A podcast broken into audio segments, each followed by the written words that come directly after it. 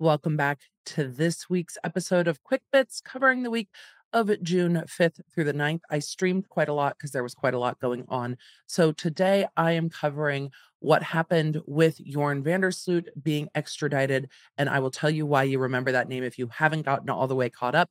Then a lot going on in Idaho with Bryan Kohberger and two very big hearings we need to talk about.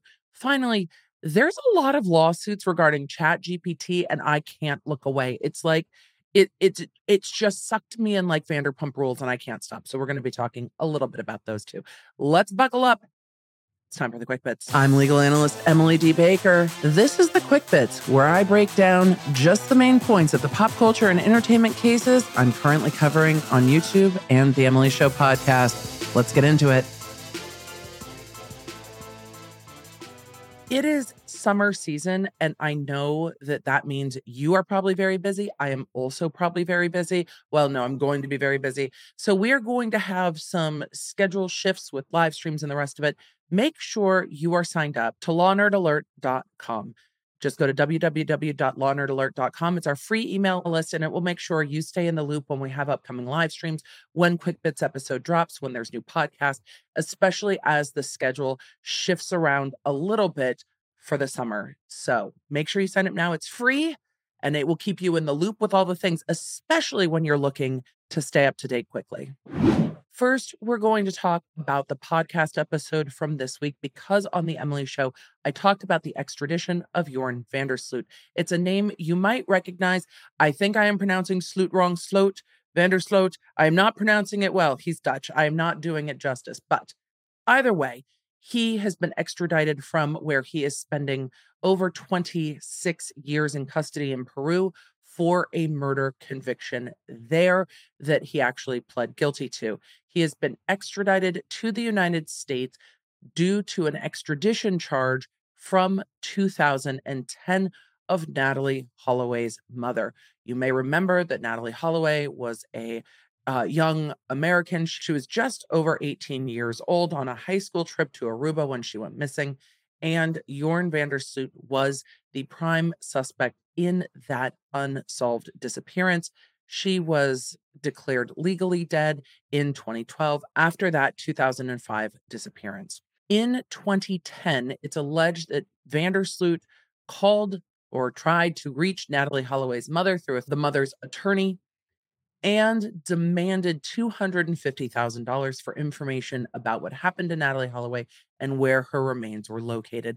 Some money was transferred to Vandersloot. The attorney flew down to Aruba and met with him. Vandersloot showed the attorney a location where he said Natalee's remains were located. And all of that was being tracked by the FBI and others. He was then charged with extortion later then indicted by a grand jury for extortion in 2010. But by that time, he had left Aruba and could not be extradited and had gone to Peru. It was May 30th, 2010, that he committed that murder in Peru that he subsequently pled guilty for and is now serving a prison sentence for. So he is back in the United States to stand trial for that 2010 indictment on extortion and wire fraud. I went through the court record. There's some really strange stuff in there. There is a motion that was filed pro per, but the person who filed it was Joran Vandersloot's wife. They say at the time it was a handwritten motion. It can't be pro per because that's in reference to the defendant representing themselves. And this is not a defendant in the case, nor a lawyer, but wrote that she knew that it was not Joran Vandersloot that killed Natalee Holloway, that it was his father. And she went through this motion to dismiss, blaming Natalee Holloway's mother, saying that they didn't look where Joran Vandersloot told them to look. It is a wild motion. So if you want the full breakdown of that, it's on the Emily Show. He has since pled not guilty, and I will be following that case. I imagine it will probably go to trial. I don't imagine that he will plead guilty on this because during the course of his extradition, he will stay in the United States during a prosecution and appeal process. It is my opinion that he might prefer custody in the United States to what's been going on in custody for him in Peru. We'll see. let's talk real quick about everything going on with ChatGPT. These two lawyers in New York filed motions citing six cases that apparently ChatGPT just made up. And I couldn't fathom what that looked like until the second ChatGPT story this week, wherein ChatGPT's parent company, OpenAI, is being sued for defamation. Emily, can an AI chatbot be sued for defamation? Uh, well, we're going to see. I got a lot of questions. But in that lawsuit, the plaintiff attaches a lawsuit that ChatGPT made up alleging that the plaintiff was being sued for a whole bunch of financial crimes and being sued by the company that they never worked for. It's a wild lawsuit on defamation, but it also has the full printout showing how ChatGPT made up a complete case when asked to cite its sources for what it said. So we have these lawyers in New York that cited six cases to the federal court that were made up by ChatGPT. And then when the court asked for an annex to their motion, providing all of the cases, they went back to ChatGPT and asked, and they said in their motion to the court with regard to the sanctions hearing that ChatGPT unabashedly lied to them. They said that they were beguiled by the technology. Oh, yes, they were basically arguing the siren song of ChatGPT is what prevented them from doing adequate legal research. It seems that they're not going to escape sanctions in this case, but the law firm doubled all the way down that this was just all ChatGPT's fault. And these lawyers had no way to know that ChatGPT would just make things up out of the blue it's bananas. I covered it both on Tuesday and Thursday because I am so flabbergasted. The court hasn't ruled yet, but I will be covering that ruling. I think we're going to see sanctions here. I think these attorneys could be subject to further discipline for not adhering to the standards of legal research that are required when submitting things before the court and for doubling back down on it. And they said, whoopsie, we didn't know it could do that. Well, now they do.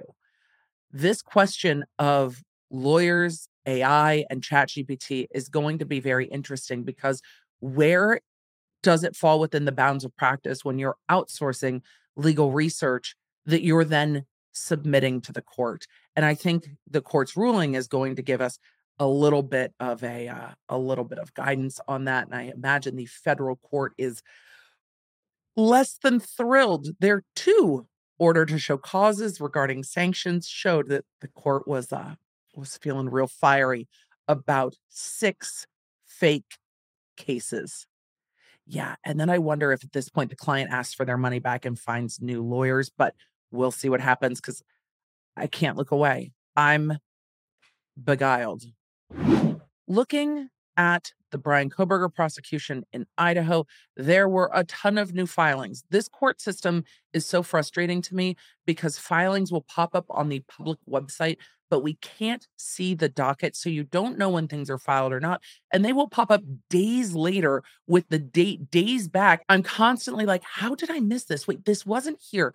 So it is, it is a push pull with Idaho for transparency in the cases there. But there were two large motions being heard on Friday, June 9th. I covered the first motion hearing that was about an hour long on Friday in the live stream. I have not covered the second motion. I'll be covering that in this coming week because it went so late in the day. Those two motion hearings were essentially about the gag order and cameras in the courtroom.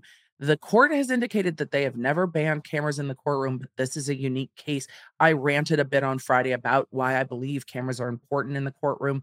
And the court has indicated that an open to the public court means, well, that the public can come in, that news media can come in and report what happens. But that doesn't necessarily extend to technology and cameras in the courtroom. So we will see what this court decides to do. I hope that they take a note from the court in Paltrow, from the court in Brooks, and the court can put limitations on it. Hey, you need to focus on who's talking. You can't just zoom in on the defendant the entire time. and uses some reasonable limitations instead of just yeeting cameras entirely from the courtroom. And I hope that's what they don't do. I hope that's a last resort for them. Furthermore, there were also hearings on the gag order. The court has not ruled on these yet. Those rulings will be coming in writing down the road. But the attorneys for the Goncalves family, Shannon Gray, was arguing that he is not to be restrained by the court's gag order and that it's overbroad because he's not the attorney for a party. So he shouldn't be part of that gag order. He should be able to speak to the media. And the court sassed back at him at one point and said, Well, I've seen you on the media. So where where are you restrained?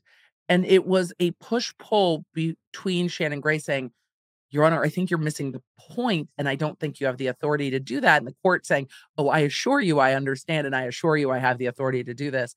But where is this gag order in relation to victims' families and any representation they might have? Are they restrained? Are they not restrained? And are different agencies using the gag order as an excuse to not turn over records, which is what we see in the media's argument about the gag order. The media argument was in the afternoon on Friday, and they're arguing that the gag order is so broad that law enforcement agencies, even those not in right in Moscow, Idaho, aren't turning over things like 911 calls and past records, citing back to the gag order. And we saw a lot of motions and affidavits of individuals in the media trying to obtain information through public records requests, requests from law enforcement, and even interviews, and that they're not able to do so. But the court's already clapped back on some of that too, saying there are stories about this case daily. So, how is the media being constrained here when they are putting things out about this case almost daily. There are also some other motions that I went over on Friday while we were waiting for all of the hearing footage to come in, because right now, Idaho is releasing those on a delayed basis. We have the defense asking for more time with regard to presenting any alibi information that they might use at trial to the prosecution, saying they need to go through all of what the prosecution's turned over before they can turn that over. I think the court will grant that. We had some motions to seal uh, discovery that's being turned over with regard to the victims and others that those are going to be sealed they will only see the light um, of day for the public if things are used at trial those are really fairly standard procedure. And then, of course, we saw all of the motions with regard to cameras in the courtroom and the gag orders. I'm very interested to see what the court does here in Idaho. Let me know what stories you are following along with and what information you need more. Of course, I will link below all of the streams covering those things on Tuesday, Thursday, and on Friday. If you don't think there's tea in this chat GPT story, I will tell you what it is one of the wildest things I have seen lawyers do in quite a while. It makes me want to bring back the lawyers in the news segment of what what the fuckery lawyers are up to. Let me know if you're interested. We might alternate it with some food court, some food court, some lawyers in the news. But I am going to be covering the growth of AI and law because if you can sue AI for defaming someone, how do you get to a public figure malice statement that the AI like willfully disregarded the truth, I, don't know.